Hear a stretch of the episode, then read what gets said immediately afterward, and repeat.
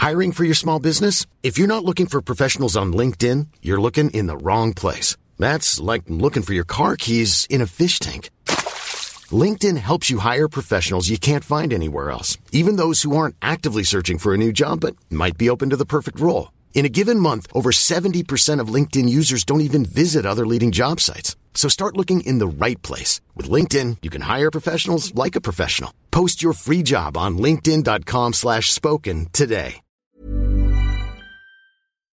Bird tales. This is mummy work. Okay, thanks. How bloomin' cute. uh, I asked Jai to say, um, welcome to Kiwi Birth Tales, and he said, Kiwi Birth Tales, this is mummy's work, okay? Thanks, if you didn't catch what he was saying. So, if you follow me on Kiwi Birth Tales on Instagram, you know I'm obsessed with my kids. I'm obsessed with Jai. I love listening to him talk. I just think it's so cute. So, new intro for the episodes, I think. Um, but welcome back to another episode of Kiwi Birth Tales. If you're new around here, I am your host Jordan, and I run the Kiwi Birth Tales podcast and Instagram pages. And I also run Your Birth Project, which is an online hypnobirthing course designed to help you create your best birth, and it is inclusive of all birth types. It also has an online store to support you through pregnancy, birth, and postpartum. So if you're in any of those phases, make sure you go and check out at Your Birth Project or www.yourbirthproject.com. All right, welcome back to another birth story this week. I know I kicked off um, last week's birth story with some recommendations, and I also popped one on the birth tips with your birth project bonus episode that came out yesterday. So make sure you go and check out the recommendation there. But another recommendation for this week. So I have been, I should take you back to the start. So I had Ali, and then my periods came back, and they were so painful, like out the gate, so painful. I almost called an ambulance for myself a couple of times, and I'm dramatic, but like they were bad. They were really bad, um, and so heavy, and just like yeah, so uncomfortable. And my cycles were pretty out of whack as well. And I have been taking Cysterhood tea, which is by the PCOS to Wellness um, brand, and the beautiful owner named Bridget. It's an Australian brand. I've been drinking the tea now, I want to say for a good six months, probably, maybe five, six months. And I drink it pretty consistently. I have like one to two cups a day, um, and there's about 30 ish servings in a bag. And oh my gosh, it has changed my life. So, this I, I had gone from having, like I said, these absolutely just horrible, horrible, horrible periods. Started drinking this tea pretty much straight after a period, maybe a week after a period. I was drinking two to three cups a day because I was like, Jesus, if this is going to help me, I want it to help me like now. And next period, I just, I barely had any symptoms, like pretty much no pain, um, like maybe a few cramps leading up to my period. It was not as heavy. Um, and yeah, I didn't really know it was coming. And I thought, okay, maybe that was a fluke, coincidence, not sure. I'll keep drinking this tea and see what happens. The next period and every period since, I've I've had to wear my um, our period underwear for like the day or two before my period's due because I have no idea when it's coming. Like, no period symptoms at all. I'm not moody, I don't have cramps, nothing. And if you had have seen me like six months ago, periods, like total opposite. So that's my recommendation for today. Cysterhood tea. You can drink it. it just it's got sort of like a it's a herby like herbal minty sort of flavor. It's really, I, think it's really nice. Um, I love drinking it, so that's my recommendation. If you want to check out Cysterhood, I do sell it in the Your Birth Project store, um, and yeah, it's changed my life. So if you're suffering with painful periods, it's definitely worth um, giving a go. It's got all sorts of other benefits. It's called Cysterhood because it was designed to help people with PCOS, but all sorts of um, fertility benefits and like acne and weight management and all that sort of stuff. So if you want to check that out, I'll pop it in the show notes um, so that you can find it. But that is my recommendation for the week. In today's episode, I am speaking with a lovely mum named Rebecca. And Rebecca takes us through her journey to pregnancy. She had some um, fertility health concerns and all sorts of different tests done that she'll talk us through. She was a bit like me and lots of other women around our age in New Zealand who have been on the pill from a really young age, and that um, impacted her body when she came off it. So, yeah, really interesting to hear a bit more about that. And then into um, her journey to pregnancy, she had a subchorionic hematoma. I'm pretty sure that's how you say it, which is when um, you've got a hematoma, and she explains it much better than I will, which causes bleeding um, quite often during pregnancy. So that caused her to have some perinatal anxiety or anxiety in pregnancy. She talks us through that and into her beautiful, positive hospital birth story. So I think you're going to love this episode. I'd love to hear your feedback. Feel free to leave me a review depending on where you're listening, or send me an email, kiwibirthtales at gmail.com, or hit me up on Instagram at kiwibirthtales. I'd love to hear from you. All right, let's jump into the episode. Hey, Rebecca, thanks so much for joining me on the podcast today. Hi, Jordan. Thank you for having me. I love listening to your podcast. So I was really excited to get the opportunity to share my birth story with you guys. Amazing. Very cool. And do you want to tell the listeners a little bit about you and who is in your family? Cool. So um, I'm Rebecca and I live in Porirua in Wellington. I'm a primary school teacher. I teach year five and six children at a little um, seaside school called Plimmerton School and I live um, with my partner Ryan and our two cats, Benny and Bonnie, our dog Molly, and our six week old son Leo. Amazing. Six weeks is still so new. Yeah, so new. Yeah. Cool. Yeah, awesome. Very cool. And do you want to talk us through what the journey to pregnancy was like for you guys? Yeah, cool. So, um, I had been on the pill for quite some time. So, as a teenager, it was the classic went to the doctors, mm. had heavy periods. Yeah. They just throw the pill at you and say, Here you go, have the pill. And so, naive me started taking the pill when I wasn't even sexually active at the time. Um, but, you know, I thought it was great. I could control my periods and um, had a little bit more um, control over that side of my life. Um, and so, I was on the pill up until my early 20s and then started getting the headaches. So the doctor put me on the mini pill. And that's about the time that Ryan and I had started dating. We're about 23 at the time.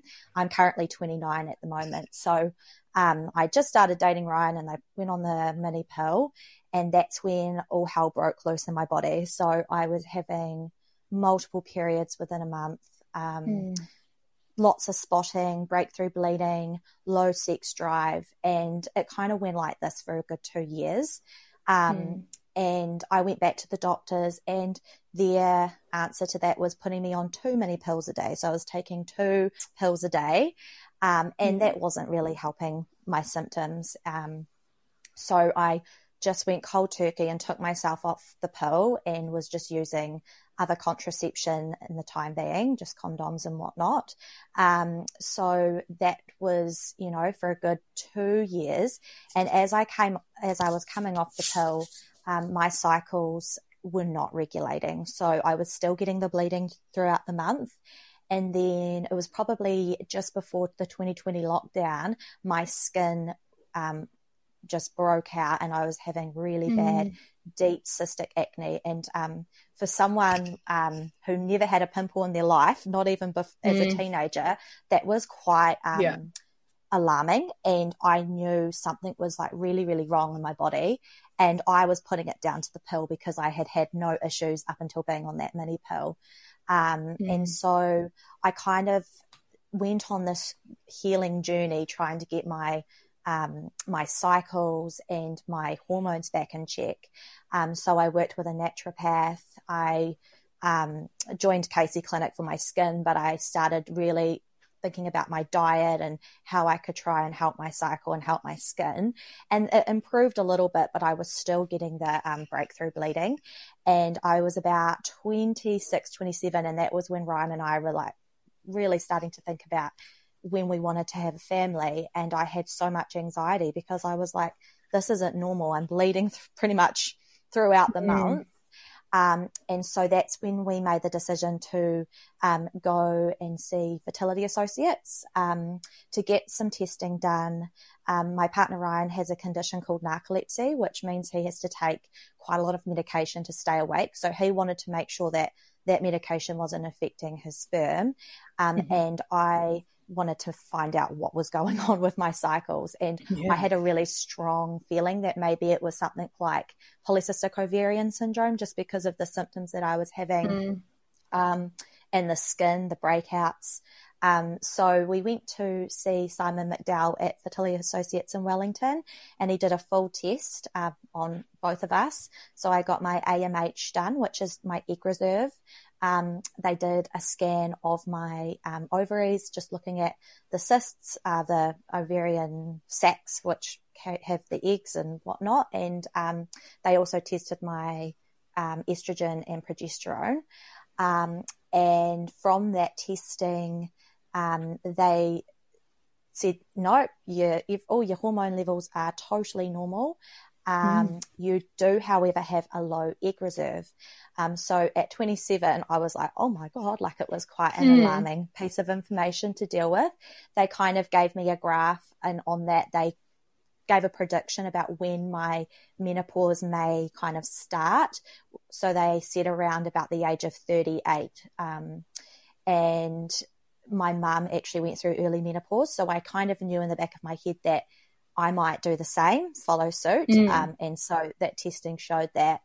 Um, and so he said to me, Look, this bleeding that you're experiencing, he um, thought it's probably uh, endometriosis, which both my mum and sister had. And he said to me, um, If it is endometriosis, um, you know, we can do a laparoscopy, but I want you to start trying for a family first and try for a few months. Um, and then if you can't fall pregnant, we'll go and put you you know, under mm. and we'll do the laparoscopy. So he didn't want to just cut me open for no reason, um, yeah. which was fair enough. But um, at that time, we weren't quite ready to start trying. We'd just bought a house and we were starting some big renovations. So um, for the next year, I spent more time really trying to optimize my uh, guess my fertility. Um, I started doing acupuncture and really focused on um, working on my cycles during the acupuncture. So um, I went to a little uh, acupuncture place local um, to Plimmerton, um, and she was really great with working with my cycle. And I started to notice uh, my cycle improving, and I had less spotting in my cycle. Um, which was awesome, and my skin was starting to clear quite a bit as well. Um, the doctor actually said to me, you know, it's not about necessarily starting and getting that first baby. It's actually about making sure you get all your babies. You know, if you want three children, you need to get started as soon as possible. So, mm. um, my partner Ryan and I were like, okay, well, we'll we'll get started in the next year or two once our house renovations have had kicked off. Um, so at the end of last year, we had started our big renovations, and that's when we decided to start trying for our family. yeah. Awesome. I can actually just sort of side note to your story. I can um, really relate to the cystic acne. I had that when I went off the pill as well. And I was like you, I started the pill when I was like a young, I don't know how old I was, like maybe 14. Um, yeah. And my skin was so, so bad when I went off the pill. And it was really confronting because I'd never, like you, had a pimple really before ever. Um, yeah. So, yeah, I can really relate to those feelings and it's such a it's such a like a debilitating i guess thing to experience especially mm. as a, a, an adult you know you yeah. you expect to have that experience as a teenager because of all, all the mm. hormones mm. and a lot of teenagers deal with that but you know you do become really self-conscious um, and it was also in the time where you know it's 2020 we're wearing face masks so every time i put on the mask um, it mm. just made it so much more angry um, yeah. And then I liked to wear my mask because it hid it. Um, yes. So it was, yeah. yeah. it was this like bitter, like sweet thing I had with the mask. Like it, it made it worse, but it yeah. also hid it. Um. So yeah, it, it's, it's definitely though, I think, you know, the cystic acne, it is a sign that something's going on with those hormones. Sure. So, yeah. yeah. I think it's really, uh, you know, it's taught me to really listen into my body and find out, you know, what's mm. what's my body actually telling, trying to tell me. Yeah, yeah, for yeah. sure. And so, what happened from there? Do you want to talk us through, um, yeah, I guess trying to fall yeah. pregnant and what yeah. were your cycles like at that stage, and then through to, um, yeah, finding out that you were pregnant? Yeah. So, um, coming into it, like I, I thought it was going to take us quite a while just because mm. my cycles weren't great. I knew I was ovulating, but I was having this premenstrual spotting each month. Um, and, you know, I was a little bit worried about how long it was going to take me to get pregnant. So I had quite a lot of anxiety about not being able to get pregnant. So I mm. worked myself up into quite a bit of a worry.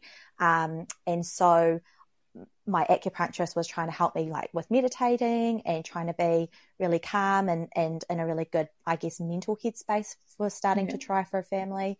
Um, and I also had to kind of do a lot of work on my own limiting beliefs around my own fertility because um, yeah. I had a lot of like negative self talk about it. Um, so we started, we decided to start trying at the end of last year. So that was um, December.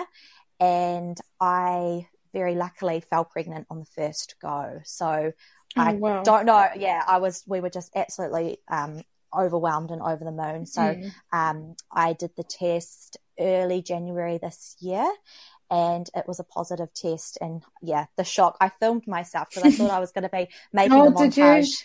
Yeah, yeah, I thought I was going to be making a montage of like negative tests before I get my you know my positive test yeah. Um, and i filmed myself and it was positive and it was just like the complete shock on my face and I, I and I burst into tears crying when I filmed it and um, every time I watch it I, I still cry because that just that, that disbelief and I had worked yeah. myself up into such a worry that it wouldn't happen that first time because of my cycle issues and because of mm. the doctor saying you know it might be a bit hard and you might need a laparoscopy and you know I suspect yeah. there's endo there and the low egg reserve so yeah, it was just a huge um, shock. But obviously, I we were both overjoyed. Um, so yeah, it was a very positive um, experience for us. Yeah, yeah, amazing. And how did you tell Ryan? Um, so it was, I was actually, it was actually before my period was due, and I was telling myself and telling him, I was like, we'll do the test on the on the day my period's due. Um, and I woke up, that was due on the Wednesday, and I woke up on the Monday at three in the morning and I just could not stop thinking about doing a test mm, and I yeah. couldn't get back to sleep. and so I was like, screw it, I'm just going to go do it. So um, I went and did the test and I filmed myself at three in the morning doing this test and it came back um, positive and he was half asleep and he's because he's got this narcolepsy, which is a sleep condition.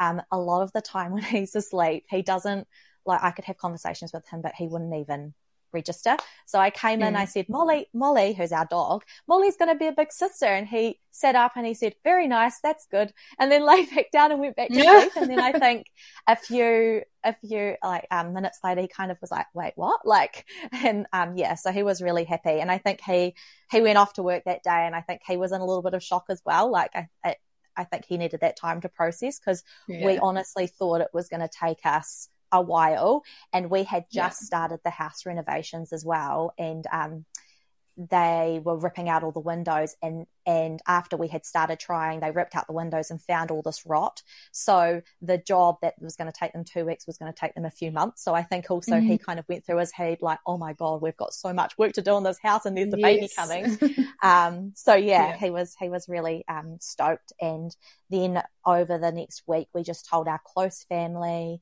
um, and then we told friends a little bit later on, just kind of yeah. before that 12, that 12 week mark. Yeah. Yeah. Amazing. And how were you feeling like in that first trimester? Did you have many pregnancy symptoms? And yeah, what did you feel sort of in your body in those first 12 weeks? Yeah, so um, I actually had probably what I describe as a very traumatic first trimester.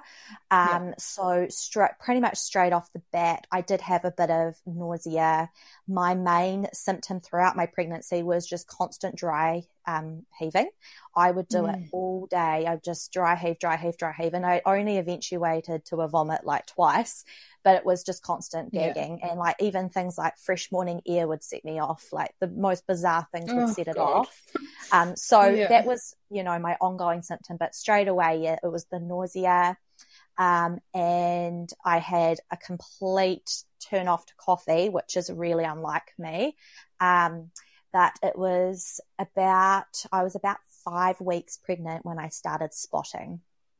And I, you know, saw the spotting in the toilet and I wiped and there was blood and I obviously, you know, you just your heart just drops and you, mm. you know you think of the worst and you think you know is this a miscarriage yeah. and and um you know I got quite worried and at that point I didn't have I didn't quite have my midwife sorted so I didn't really know who to contact um so I kind of just left it a day or two and the spotting kind of went on for the next few days and then over that time I had, had arranged a, a midwife um and it was the Saturday and I started getting really bad pain on my left hand side. So I called um, my midwife and I called Healthline and they were both like, look, I think you should go to A&E. The pain on the mm-hmm. left hand side is a um, an indication of may, maybe an, an ectopic pregnancy. And I knew that was the side I'd ovulated on because I could feel, I felt the ovulation that, that month. So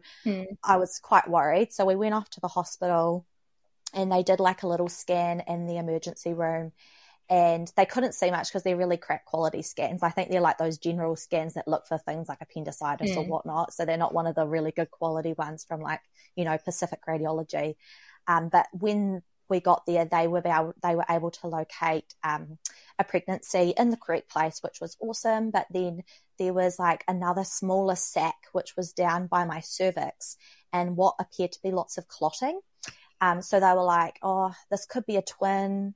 We don't really know. Um, they basically labeled the whole pregnancy as a threatened miscarriage and then sent me home. Um, so mm-hmm. being told that, you know, you might have twins, there, you know, you might have a threatened miscarriage. Like I just had so much anxiety and I, so I went home still bleeding. Um, and they rang me up the next day and they said, look, if you've got a dating scan, if you can move it earlier, um, then mm. you can get a bit more clarity about what's going on. So I had a dating scan booked for week seven.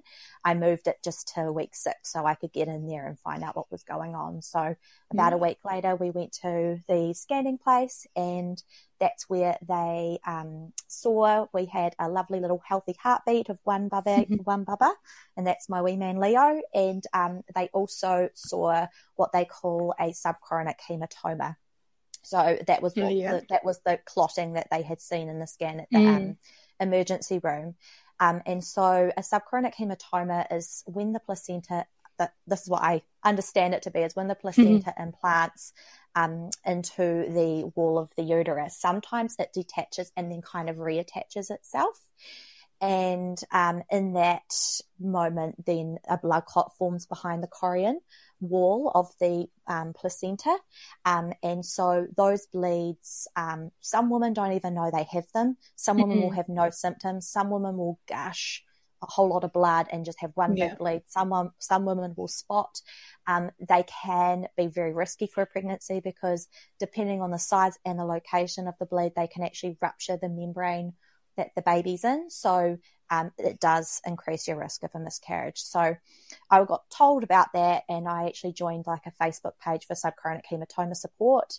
Um, and kind of started doing loads and loads of research on mm. it because you know you've been told that and it's you want to do anything you can to kind of keep your baby safe yeah um, yeah so yeah i joined that page um, and there was loads of like information about different things that you can do to help with the bleed. Um, I mm-hmm. was still doing my acupuncture, and acupuncture, particularly using Moxa, was one of the suggestions, as well as taking lots of um, like antioxidants, so pomegranate juice, vitamin C, um, and also magnesium. So I kind of started doing that, and I was drinking pomegranate juice by the liter. Mm-hmm. Um, but one of the suggestions that they do say is um, bed rest, so or or mm-hmm. pelvic rest, so no exercise, or if you do do exercise, um, it has to be super minimal, like no heavy lifting, no sex, nothing mm. like that.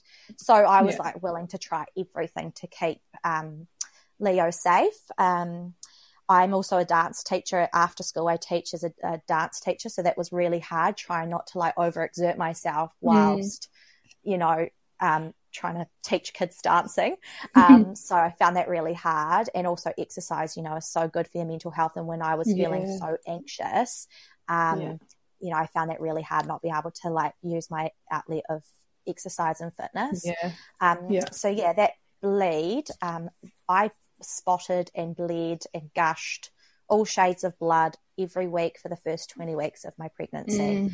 Um, so yeah, that definitely created a lot of anxiety for me because every time I bled, it was like those thought patterns of, is this my hematoma or is this a miscarriage mm. or has the hematoma hurt the baby? So there was all those thoughts that went yeah. through my head.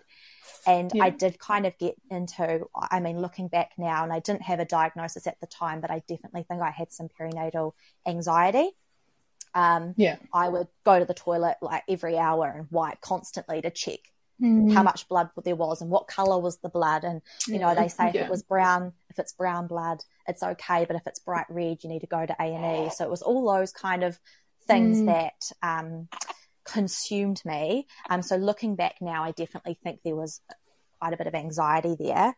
Um, yeah. And it was at my 20 week scan that they saw that it had um, resolved itself, which was just like that. It was like music to my ears hearing that. Mm. Um, yeah. But yeah, it definitely did impact that first trimester and and, mm. and you know a bit of the second trimester of my pregnancy. It really did kind of put a, a damp a dampener on the whole experience yeah. for me. Yeah. Yeah. Yeah. Yeah. I think there'll yeah, definitely be people who listen to this podcast that relate because um yeah, I definitely have quite a few submissions with the um the similar sort of hematoma stories and yeah. um the bleeding and spotting for sure so much anxiety. Is there anything that like that helped you in that stage? Like or did you just feel totally um out of control and nothing really helped? I think um, for me, talking about it really helped. And it's so hard, mm. especially in that first trimester when you're not telling people you have you don't have that support. So once I yeah. started telling people about my pregnancy and then I could openly talk about the hematoma and actually just getting it out there and talking about it made me feel really yeah. good. So I ended up telling a lot of my friends um, before that 12 week mark, just so I had that emotional support. Um, another thing that I did was um, I did I guess they're like birth aff- affirmations and pregnancy affirmations. If you just type that oh, into yeah. YouTube, like first trimester, yeah. first trimester pregnancy affirmations, and I would just listen to them on the way to school, on mm. the way mm. home. I'd listen to them as I was falling asleep. Sometimes I'd make poor Ryan, my partner, listen to them with me. um, so yeah, that was kind of what I would try and do just to keep myself calm because I'm such an overthinker yeah. and it, it really just ate away at me. Um, and it yeah. kept me up at night as well. So I had the worst pregnancy insomnia because I'd wake up in the night and it would just mm, consume no. my thoughts. Um, yeah. So yeah, that the meditations really, really helped. Um, and that kind of those affirmations and those meditations kind of got me um, really interested in in the realm of hypnobirthing and and what mm. that might look like for my my um, birth. So I think it kind yeah. of was quite good in some ways because it got me thinking about how I could implement that later on when I was giving birth. Yeah. So, yeah. Yeah. It's so funny if like if someone had have said to me, I don't know, even five years ago that um, you know, you should try positive affirmations for anxiety, I would have been like, that is the most ridiculous thing I've ever heard. I just don't know how that could help me. Like I just would have totally blown it off. But yeah. now, like knowing what I know about like your mindset and mental health and birth and pregnancy. I just am such a fan of positive affirmations. So that's really yeah. nice to hear that that was something that that helped you for sure. Yeah, no, totally. And I, I just, yeah, I just know how isolating it can be for yes. Yeah. for women going through this. So, you know, I yeah. felt, yeah, that's why I feel so grateful sharing this my story because I know it can it can help other women going through it, especially knowing how I felt and how other people might be feeling if they're experiencing something similar.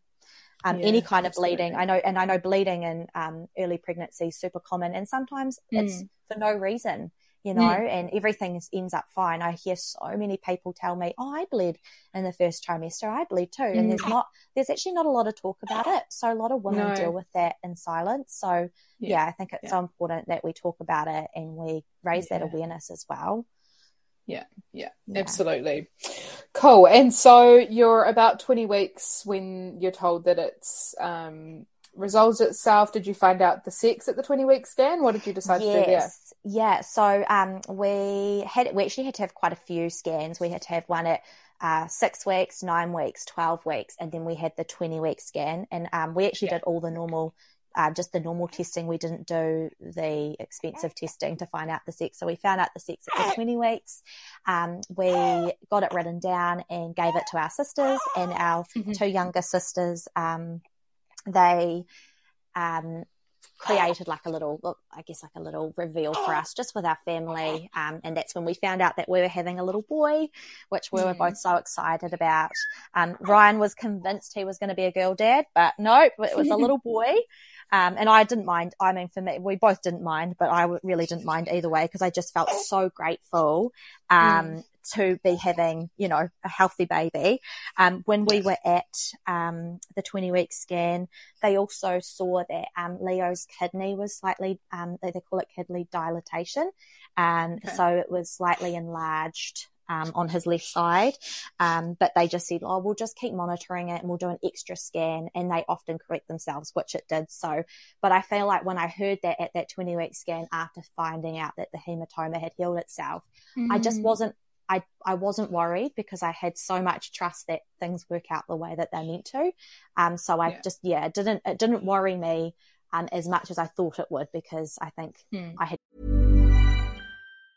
Ready to start talking to your kids about financial literacy? Meet Greenlight, the debit card and money app that teaches kids and teens how to earn, save, spend wisely, and invest with your guardrails in place. Parents can send instant money transfers, automate allowance, and more. Plus, keep an eye on spending with real-time notifications. Join more than 6 million parents and kids building healthy financial habits together on Greenlight. Get your first month free at greenlight.com slash ACAST that's greenlight.com slash ACAST. Growing so much over that first 20, 20 weeks with the hematoma. Yeah. It made me so much stronger.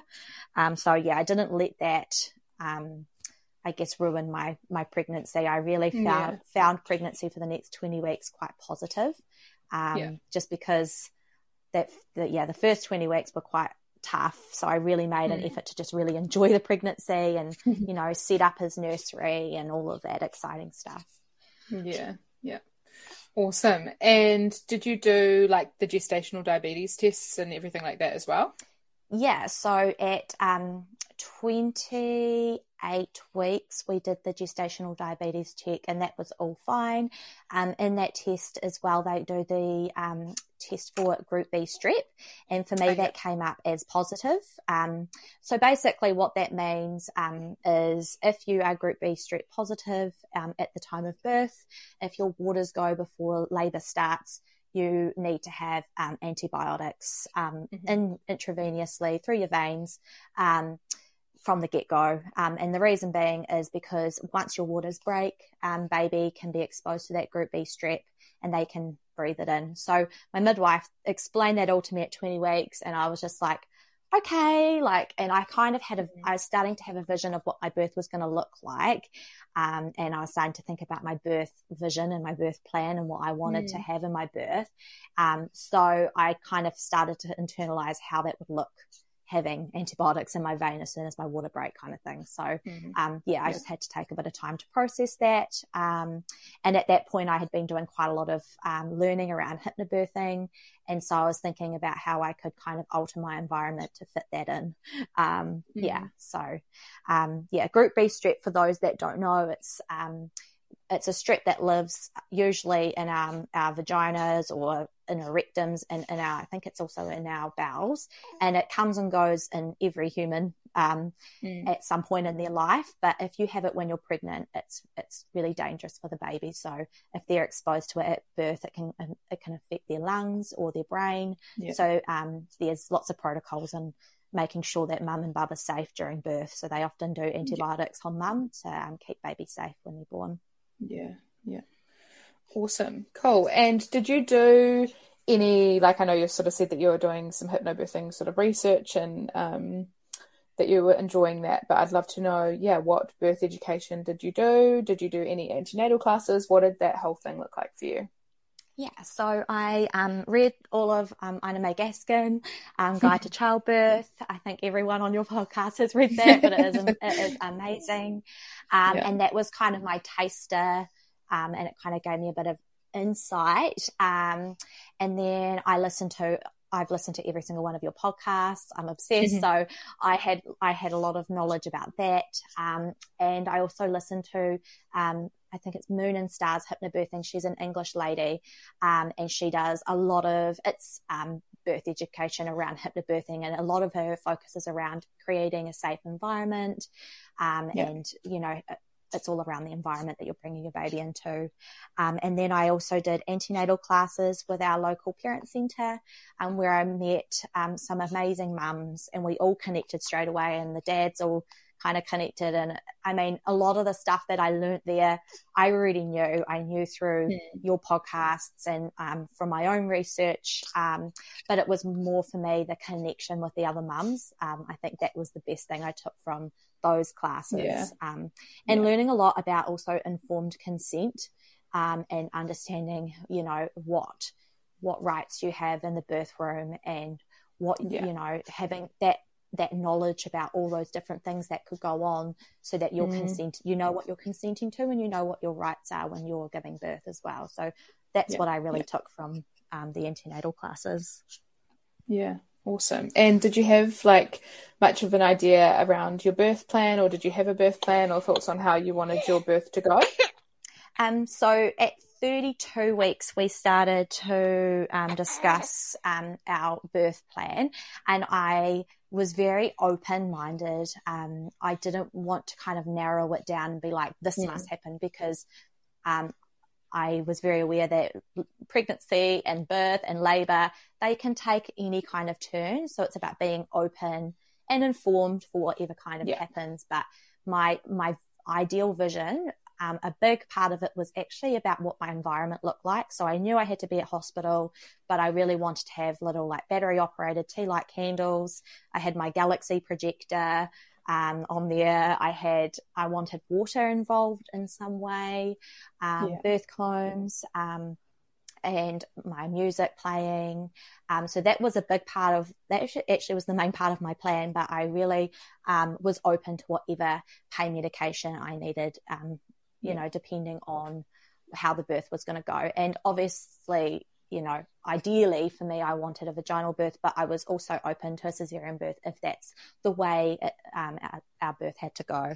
Um, so yeah. yeah. I kind of left it quite open, um, just because you never know what's going to happen. Yeah, yeah. Awesome. And do you want to talk us through your sort of end stage of pregnancy and how you were feeling? And then if your labour spot started spontaneously, how far along were you? And yeah, what happened next? Cool. So, um, yeah, we, it was probably around maybe like 33 weeks, I started to get really sore. So I started to struggle with quite a bit of sciatica um, and I was limping um, mm. really bad, just those really bad pregnancy pains. And um, Leo's head was really, really low down. Um, I had a few growth scans at that point because I had had COVID at 24 weeks. So they wanted to do a scan to check the placenta and make sure that was all growing.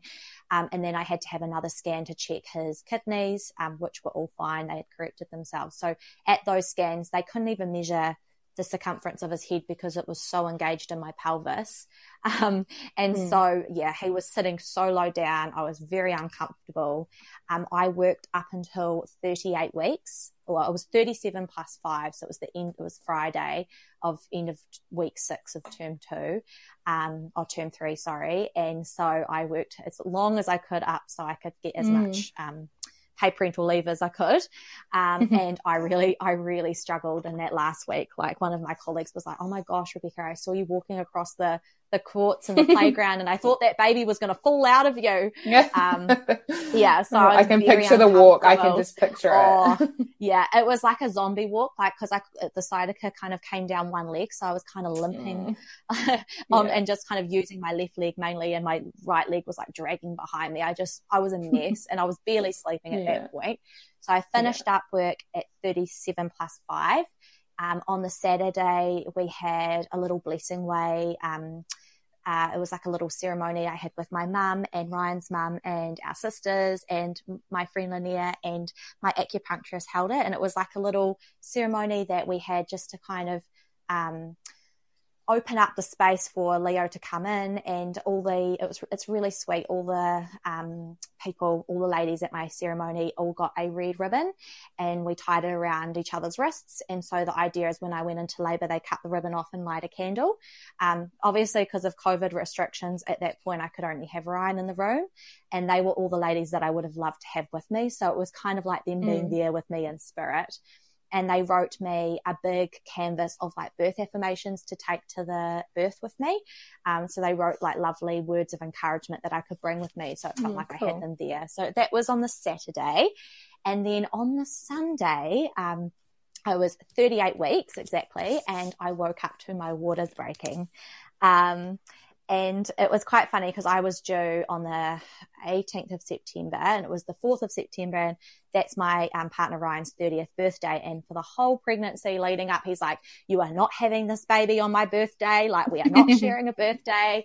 Um, and I was like you never know. Like he could come early. And then I woke up 7.30 in the morning and I woke up to this big gush um, and I waddled my way up to the toilet and I called out to Ryan Ryan my waters have broken. And he was like, oh my God. and I was like, happy birthday. so that's kind of how the labor started. Um, he hadn't even, he was gutted. He hadn't even had his morning coffee yet.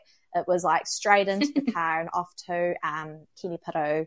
Um, so we have a local birth centre called Kenepuru, which is, um, it's just like they kind of do like more um, aftercare um, for women and amazing yeah. midwives and support. But we went there just to meet our midwife to check that it was actually my waters that had broken, and it was. So um, she checked um, and did a, a, mini stretch and sweep to pull back the last of the membranes, and I had several more gushes of waters. The whole bed was soaked with waters, and um, it's quite funny because Ryan's very woozy, and he couldn't even talk about some of the topics at antenatal class without getting like nauseous. Mm, and yeah. um, I look over at him and he's completely green. And I look at my m- midwife and I'm like, oh my God, like, how is he going to get through today?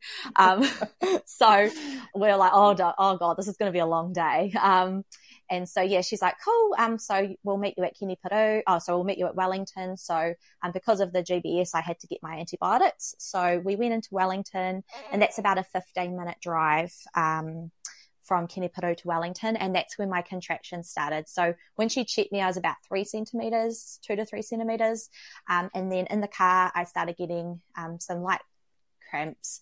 I would say that you know they, the, I guess they were contractions, but for me, they just felt like period pains that came on and yeah. off intermittently.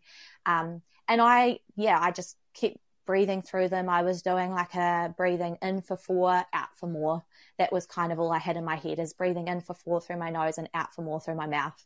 Um, and I just started yeah. that breathing, even though I didn't feel like I needed to breathe. I just wanted to get in the in that rhythm yeah. for when things intensified.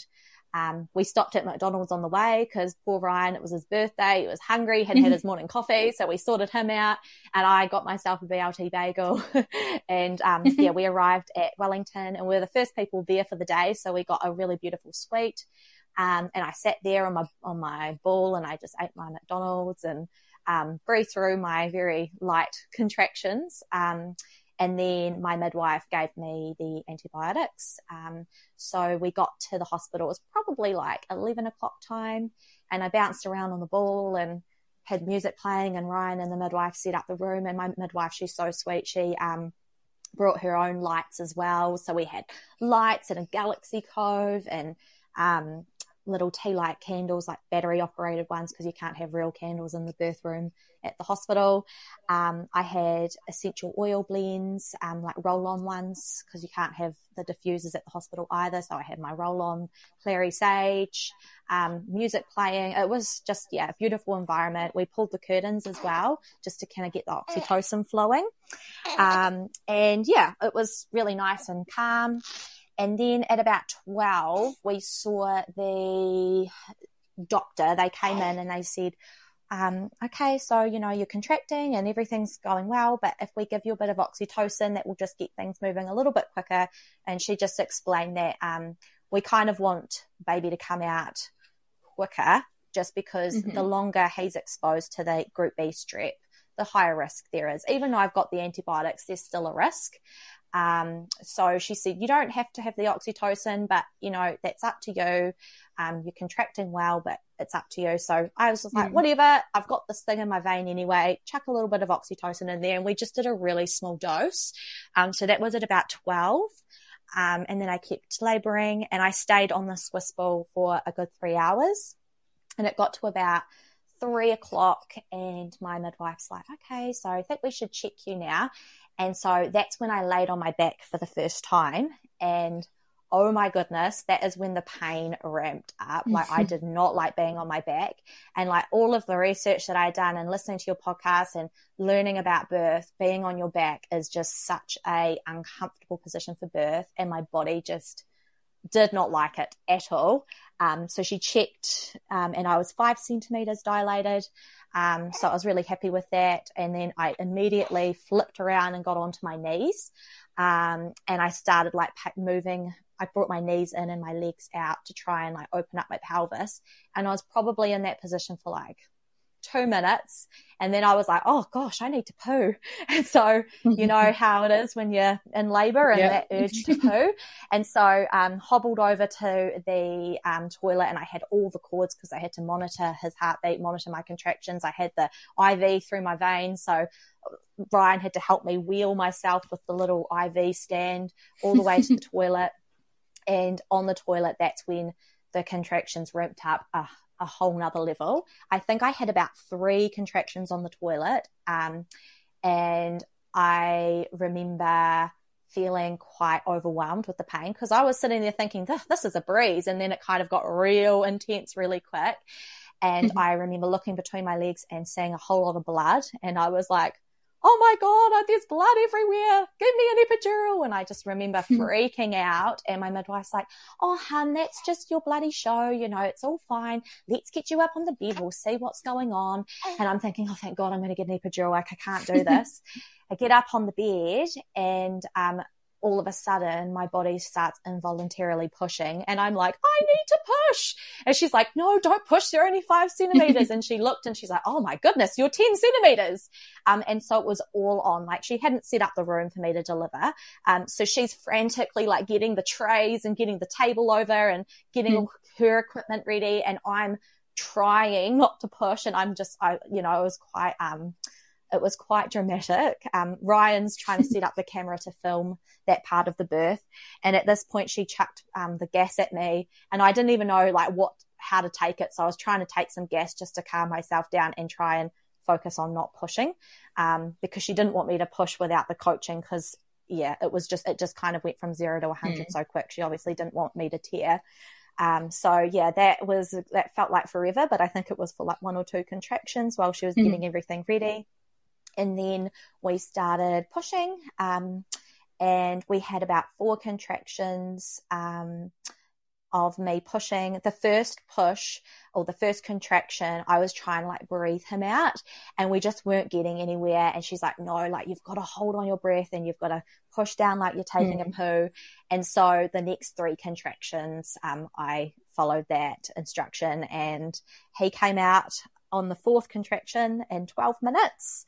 Mm-hmm. Um, and she placed them on my chest. And yeah, it was, it was very quick, but very amazing. Yeah. Yeah. yeah.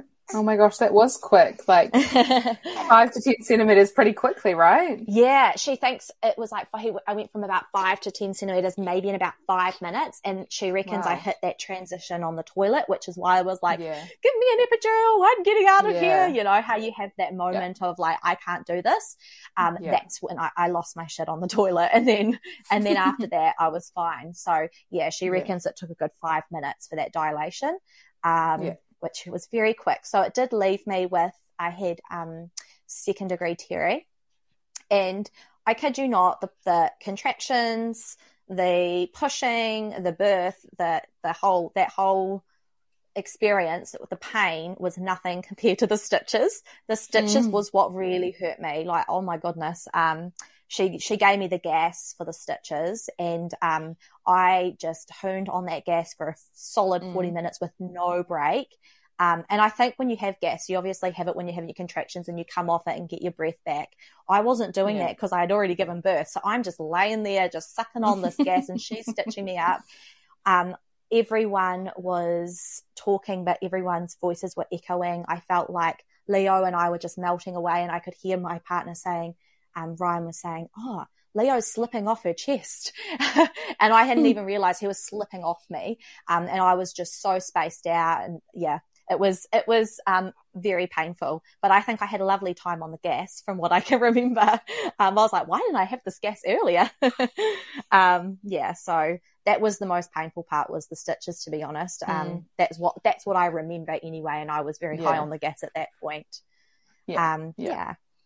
Yeah. And so with him on your chest, did he latch on? Did you sort of find that um, experience? Did he, you know, get it quite easily or did you need help or yeah, how did that go?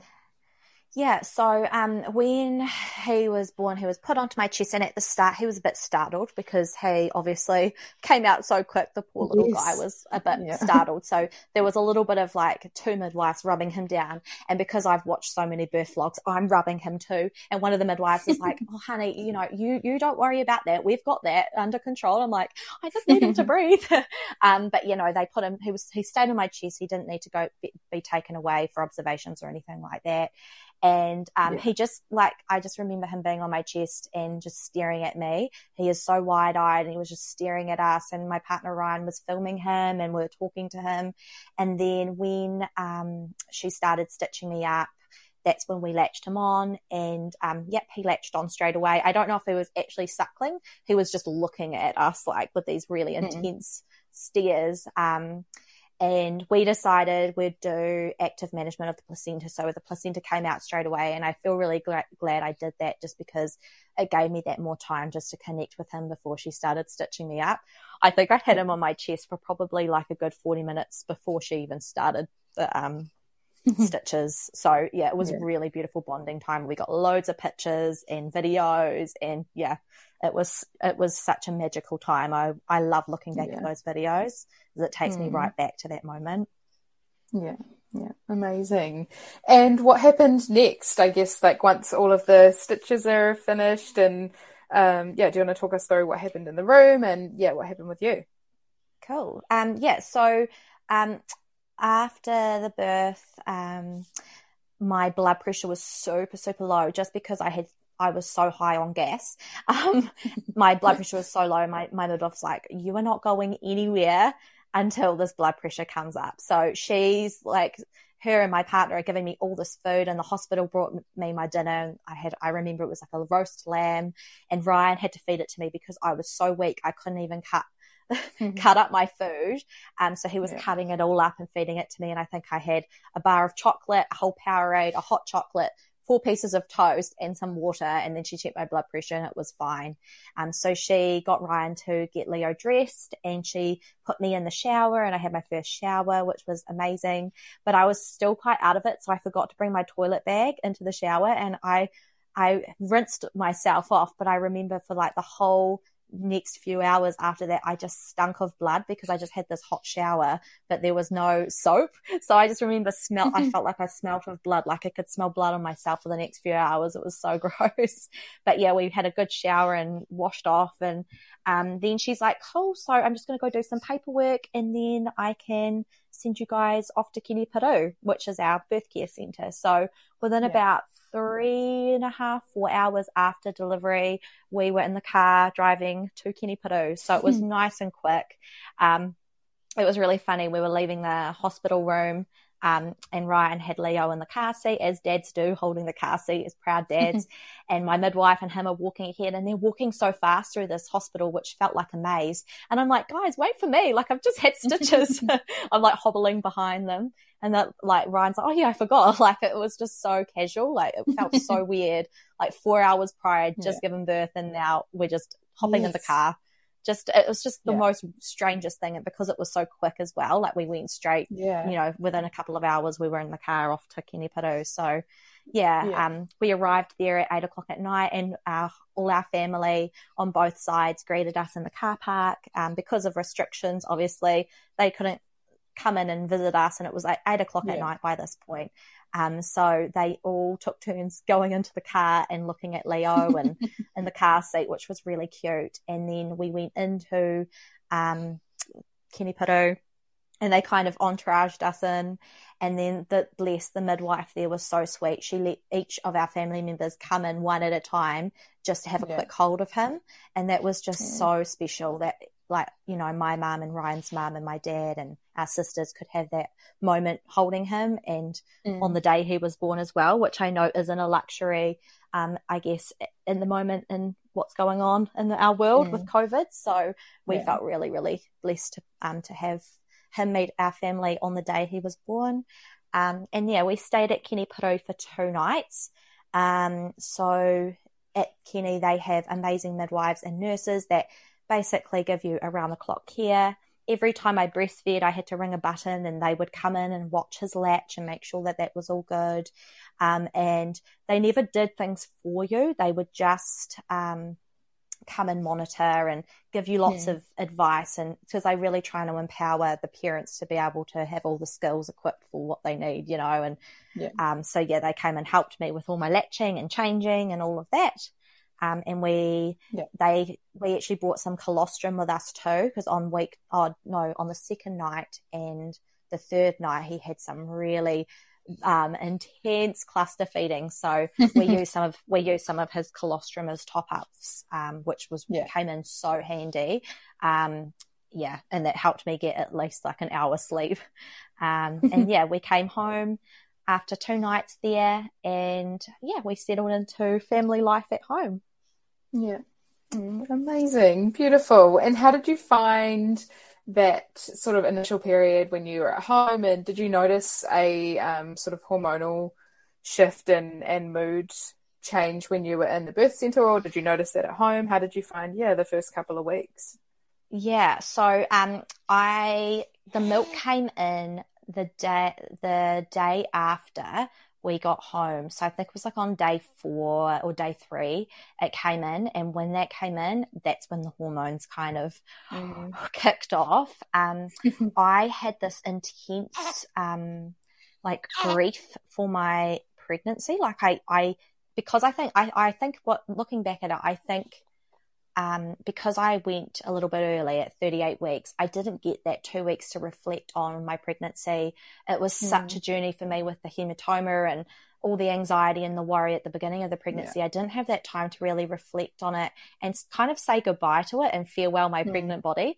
And so I remember being in the shower um, at home and Leo was downstairs, I think, with Ryan's mum, and I, I went to like run run my hand over my stomach and it was empty and I, I just felt this like intense emptiness and like sadness for like the mm. ending of my pregnancy and I really and I, I had this weird connection to my placenta as well and I decided to bring it home with me um, so we could mm-hmm. bury it so um, for me yeah.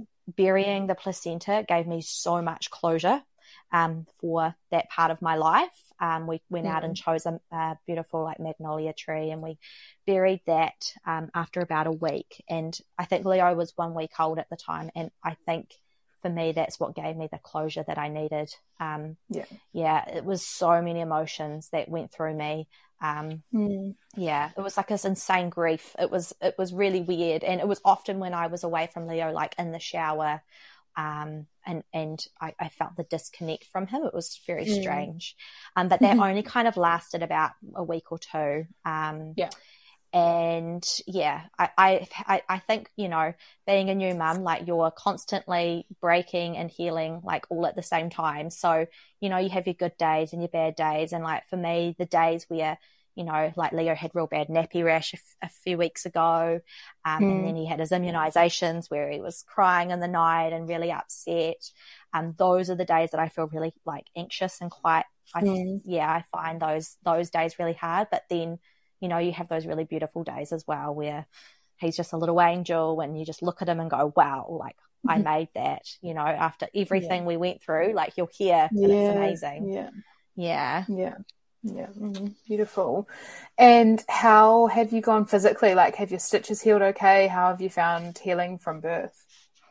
Um, yeah, so stitches healed really quick. Like I was so shocked about it. Um, mm. I think on like day four, the midwife came and visited, and I asked her to have a look. So she, we went up into my bedroom and she had a look and she's like, oh my gosh. She, so my, bless my midwife, she's a, a first year midwife, um, a new, a new graduate midwife. And she is honestly the most amazing human being I've ever met.